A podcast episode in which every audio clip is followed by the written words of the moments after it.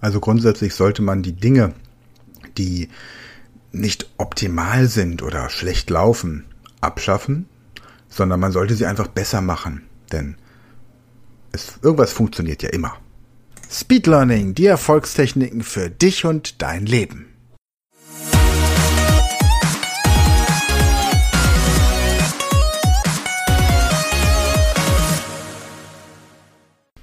Hallo ihr Speedlearner da draußen. Vor kurzem habe ich eine Einladung bekommen, um an einem Kongress zum Thema Bildung und Lernen in Dubai teilzunehmen. Ich habe natürlich überhaupt nicht lange gezögert, um direkt abzulehnen. Wieso? Ganz einfach, weil ich Dubai nicht mag. Ich habe mal Bilder gesehen von Dubai, ich war noch nie dort. Aber ich gehöre zu den Menschen, die sich ein Bild machen können. Und ich habe mir ein Bild gemacht. Und dieses Bild hat mir gesagt, Dubai ist vielleicht mal ganz schön für jemanden, der Dubai mag. Aber ich glaube, ich gehöre zu den Leuten, der Dubai nicht mag. Und auf einem Kongress in Dubai zu sprechen, bedeutet doch, vor Leuten zu sprechen, die Dubai mögen. Also wenn ich zu den Leuten gehöre, die Dubai nicht mögen, und dann vor Leuten sprechen soll, die Dubai mögen, denn deswegen sind sie ja nach Dubai gekommen, dann spreche ich ja eigentlich zu den Leuten, die komplett antizyklisch zu mir denken und von daher ist es nicht meine Welt. Ich habe also dann einfach geschrieben, vielen Dank, ich habe kein Interesse. Und daraufhin kam natürlich dann von dem netten Organisator die Frage, darf man fragen, warum? Natürlich darf man fragen, warum. Ich habe mir dann verkniffen, einfach nur zu antworten, ja, Sie dürfen fragen, sondern ich habe auch direkt die Antwort nachgegeben und habe gesagt, wäre diese Kongresseinladung in Berlin gewesen, in Madrid, in London, Dublin, Paris, Budapest, Prag, Bratislava, Rom, ich hätte sofort zugesagt, weil ich diese Städte mag, weil es mir dort gefällt, weil ich das Gefühl habe, dass ich um den Kongress herum irgendetwas unternehmen kann, was interessant ist. Land und Leute kennenlernen, Kultur kennenlernen, etwas, etwas entdecken, auf Expedition gehen, in ein Restaurant gehen und etwas landestypisches essen. Großartig. Ich hätte das Gefühl, eine Geschichte erzählen zu können. Hatte ich bei Dubai nicht. Bei Dubai hätte ich das Gefühl gehabt, ich wäre nach Hause gekommen und hätte gesagt, ich war in Dubai. Punkt. Mehr nicht. Wäre ich nach Prag gegangen, hätte ich gesagt, oh, ich war in Prag, ich habe die das alchemistische Museum besucht, noch außerhalb des Kongresses. Ich bin über diese vielen Brücken gelaufen. Ich war auf dem Markt, auf dem Wochenmarkt. Ich habe in so einem kleinen Restaurant einen wirklich guten Schnaps getrunken. Ich habe Menschen kennengelernt, die dort schon seit vielen Jahren leben. Ich habe die Geschichte der Juden und die Bedeutung der Stadt für damals die Deutschen während des Dritten Reichs verstanden. Ich habe Prag kennen und lieben gelernt. Wäre ich aus Rom zurückgekommen, hätte ich gesagt, wow, ich habe in der besten Eisdiele am Trevi-Brunnen ein Eis gegessen. Ich habe mein Italienisch natürlich weiter verbessern können. Ich habe das Kolosseum gesehen und festgestellt, dass es kein Land auf der Welt gibt, in dem so viele Vespas rumfahren und Unterwäschengeschäfte existieren. Ich habe einen wirklich sehr guten Rotwein getrunken. Ich habe Marco, Sophia und Anna kennengelernt. Und ich hätte Souvenire, über die sich meine Familie freuen würde. Und wäre ich in Dublin gewesen, hätte ich gesagt, hey, ich war im Porterhouse. Ich war im Porterhouse, ich habe die Guinness Brauerei besucht. Ich habe nochmal das Marino Institute of Education, wo ich damals meine Ausbildung gemacht habe, besucht. Ich war im Skylone Hotel in der Lobby und habe da ein leckeres Guinness getrunken. Und Surf and Turf gegessen. Ich habe wieder mal die Needle bestaunt und Molly Malone. Ja, ich war einfach in Dublin und es war eine coole Zeit. Und ach, übrigens, ganz nebenbei habe ich auch noch auf einem Kongress einen Vortrag gehalten. Was ich damit sagen möchte ist, was ich damit sagen möchte ist, man sollte Dinge, die über viele, viele Jahre gewachsen sind oder die entstanden sind aufgrund von Entscheidungen, nicht abschaffen, sondern im besten Fall besser machen. Auch wenn wir das Auto haben, gibt es heutzutage immer noch Pferde. Es gibt Kutschen, es gibt Fahrräder, es gibt Esel.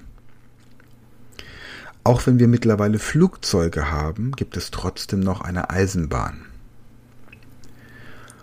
Auch wenn wir Containerschiffe haben,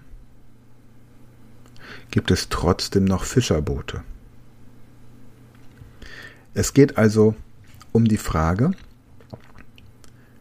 wenn ich in einer Situation bin, in der ich weiß, dass etwas, das ich über viele, viele Jahre gemacht habe, so nicht mehr weiterführen kann, weil ich es ändern muss. Ich muss andere Ergebnisse haben, die Umstände haben sich geändert oder bestimmte Voraussetzungen sind nicht mehr gegeben. Ja, Mann, dann, dann mache ich es besser. Ich schaffe es nicht einfach nur ab. Das ist oft etwas, was Unternehmen falsch machen, wenn sie ein anderes Unternehmen übernehmen. Sie glauben, dass sie alles abschaffen müssen. Ich erinnere mich noch ganz gut daran, dass Leute, die in Ostdeutschland gewohnt haben, nach der Wiedervereinigung plötzlich keine Eier mehr aus Thüringen, Sachsen, Brandenburg, Mecklenburg, Vorpommern oder Sachsen-Anhalt gekauft haben, sondern sie wollten Eier aus dem Westen, wie doof ist das denn? Ich erinnere mich daran, dass vieles, was im Osten war, plötzlich abgeschafft werden sollte, anstatt dass man es besser macht, adaptiert. Denn es macht doch auch für einen Betroffenen, für einen Mitarbeiter, für eine Führungskraft viel weniger Stress, eine vorhandene Sache ein bisschen zu adaptieren, anstatt es komplett abzuschaffen und etwas komplett Neues zu haben. Die Menschen haben Angst vor Veränderung. Also biete ihnen doch eine kleine Veränderung an, statt einer großen. Und auch da möchte ich eine Geschichte erzählen aus, sagen wir mal, dem Urlaub in Kreta. Wir sind durch eine Schlucht gewandert und diese Schlucht war acht Kilometer lang. Und jetzt stellt man sich das vielleicht so vor, dass man da auf einem befestigten Weg läuft, war aber nicht so. Man hat auch Eintrittsgeld, Eintrittsgeld bezahlt für diese Schlucht. Wahrscheinlich hm, hat es niemanden interessiert, ob du deinen Müll dort lässt. Es standen überall Schilder und Mülleimer und konnte man auch alles selbst machen. Ich habe dann am Anfang gefragt, das heißt, wenn ich jetzt Eintrittsgeld bezahle, dann haben, ist in diesem Eintrittsticket ein GPS-Sender und wenn mir irgendwas passiert, dann holen sie einen Hubschrauber und der holt mich da raus. Und dann meinte sie nur, hm, nicht ganz, aber wenn Ihnen irgendwas passieren sollte, dann können Sie über die 112 jederzeit Hilfe holen. Wie auch immer. Wir sind auf jeden Fall durch diese Schlucht durchgelaufen und wir wussten, dass wir mit einem fünfjährigen Kind und einem Zwergrauhaardackel und Klammer auf meiner Frau Klammer zu, diese acht Kilometer nicht mehr zurücklaufen werden. Wir wussten aber auch, dass es einen Taxiservice gibt auf der anderen Seite. Und als wir zum Ausgangspunkt der Schlucht gefahren sind, anfangs hat es noch ein bisschen geregnet, wir waren uns nicht sicher, ob wir diese Schlucht bei diesem Wetter überhaupt machen wollen, sind wir noch ein bisschen äh, an, ans Ende der Schlucht gefahren, um mal da zu gucken, wie so ähm, die Aufwärmsituation ist und wie man wieder zurückkommt. Und da gab es Taxidienste. Und da gab es ein Restaurant, das nannte sich bei Manolis und Anna. Und Dort stand ein Taxi vor der Tür. Manolis hatte ein Auto und das hat er als Taxi angeboten. Das heißt, wenn man bei Manolis und Anna etwas gegessen hat, dann wurde man auch wieder nach Hause gefahren. Und zwar kostenlos. Du musst einfach nur Kunde bei Manolis und Anna sein, etwas essen und Gutes. Und jetzt haben Manolis und Anna dort seit vielen, vielen Jahrzehnten ihr Restaurant, ihre Taverne. Und was passiert, wenn man acht Kilometer gelaufen ist? Das sind ungefähr mit fünfjährigem Dackel und meiner Frau zwei Stunden, vielleicht zweieinhalb. Die restliche Zeit habe ich äh, Jonathan getragen, wie auch immer.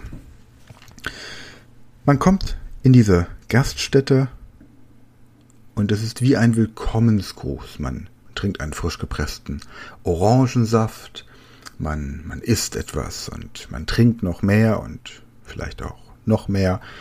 Und irgendwann bietet Manolis an, dich zum Anfang der Schlucht zu fahren. Kostenlos. Und du liebst ihn dafür, weil er deine ganzen Grundbedürfnisse der Maslow'schen Bedürfnispyramide nach Ernährung, Schutz, Aufmerksamkeit, Anerkennung und so weiter befriedigt. Großartig. Aber dann kam Jannis. Und Jannis stellte einfach nur ein Zelt direkt am Ende dieser Schlucht auf mit einem Schild, auf dem er Getränke anbot. Einfach nur Getränke. Und einen Taxiservice. Er hatte einen Kleinbus und einen Kfz-Pkw. In diesen Kleinbus durften offiziell neun Leute rein. Am Ende waren wir 15. Jeder hat 15 Euro bezahlt. Und alternativ hättest du als Familie für 30 Euro in dem Pkw fahren können. Keiner von uns ist bis zu Manolis und Anna durchgelaufen. Warum? Weil wir den Wunsch hatten, möglichst schnell wieder nach Hause zu kommen. Wir haben was getrunken, sind eingestiegen und zurück. Er hätte eigentlich auch 25 Euro nehmen können, weil er im Moment einfach nur die Lösung angeboten hat. Was hat das jetzt mit besser machen zu tun? Ganz einfach. Manolis und Anna wissen das. Was sie gemacht haben, ist, sie haben aufgehört, den Taxiservice anzubieten. Sie haben den Taxiservice abgeschafft. Haben ja sowieso kein Geld damit verdient.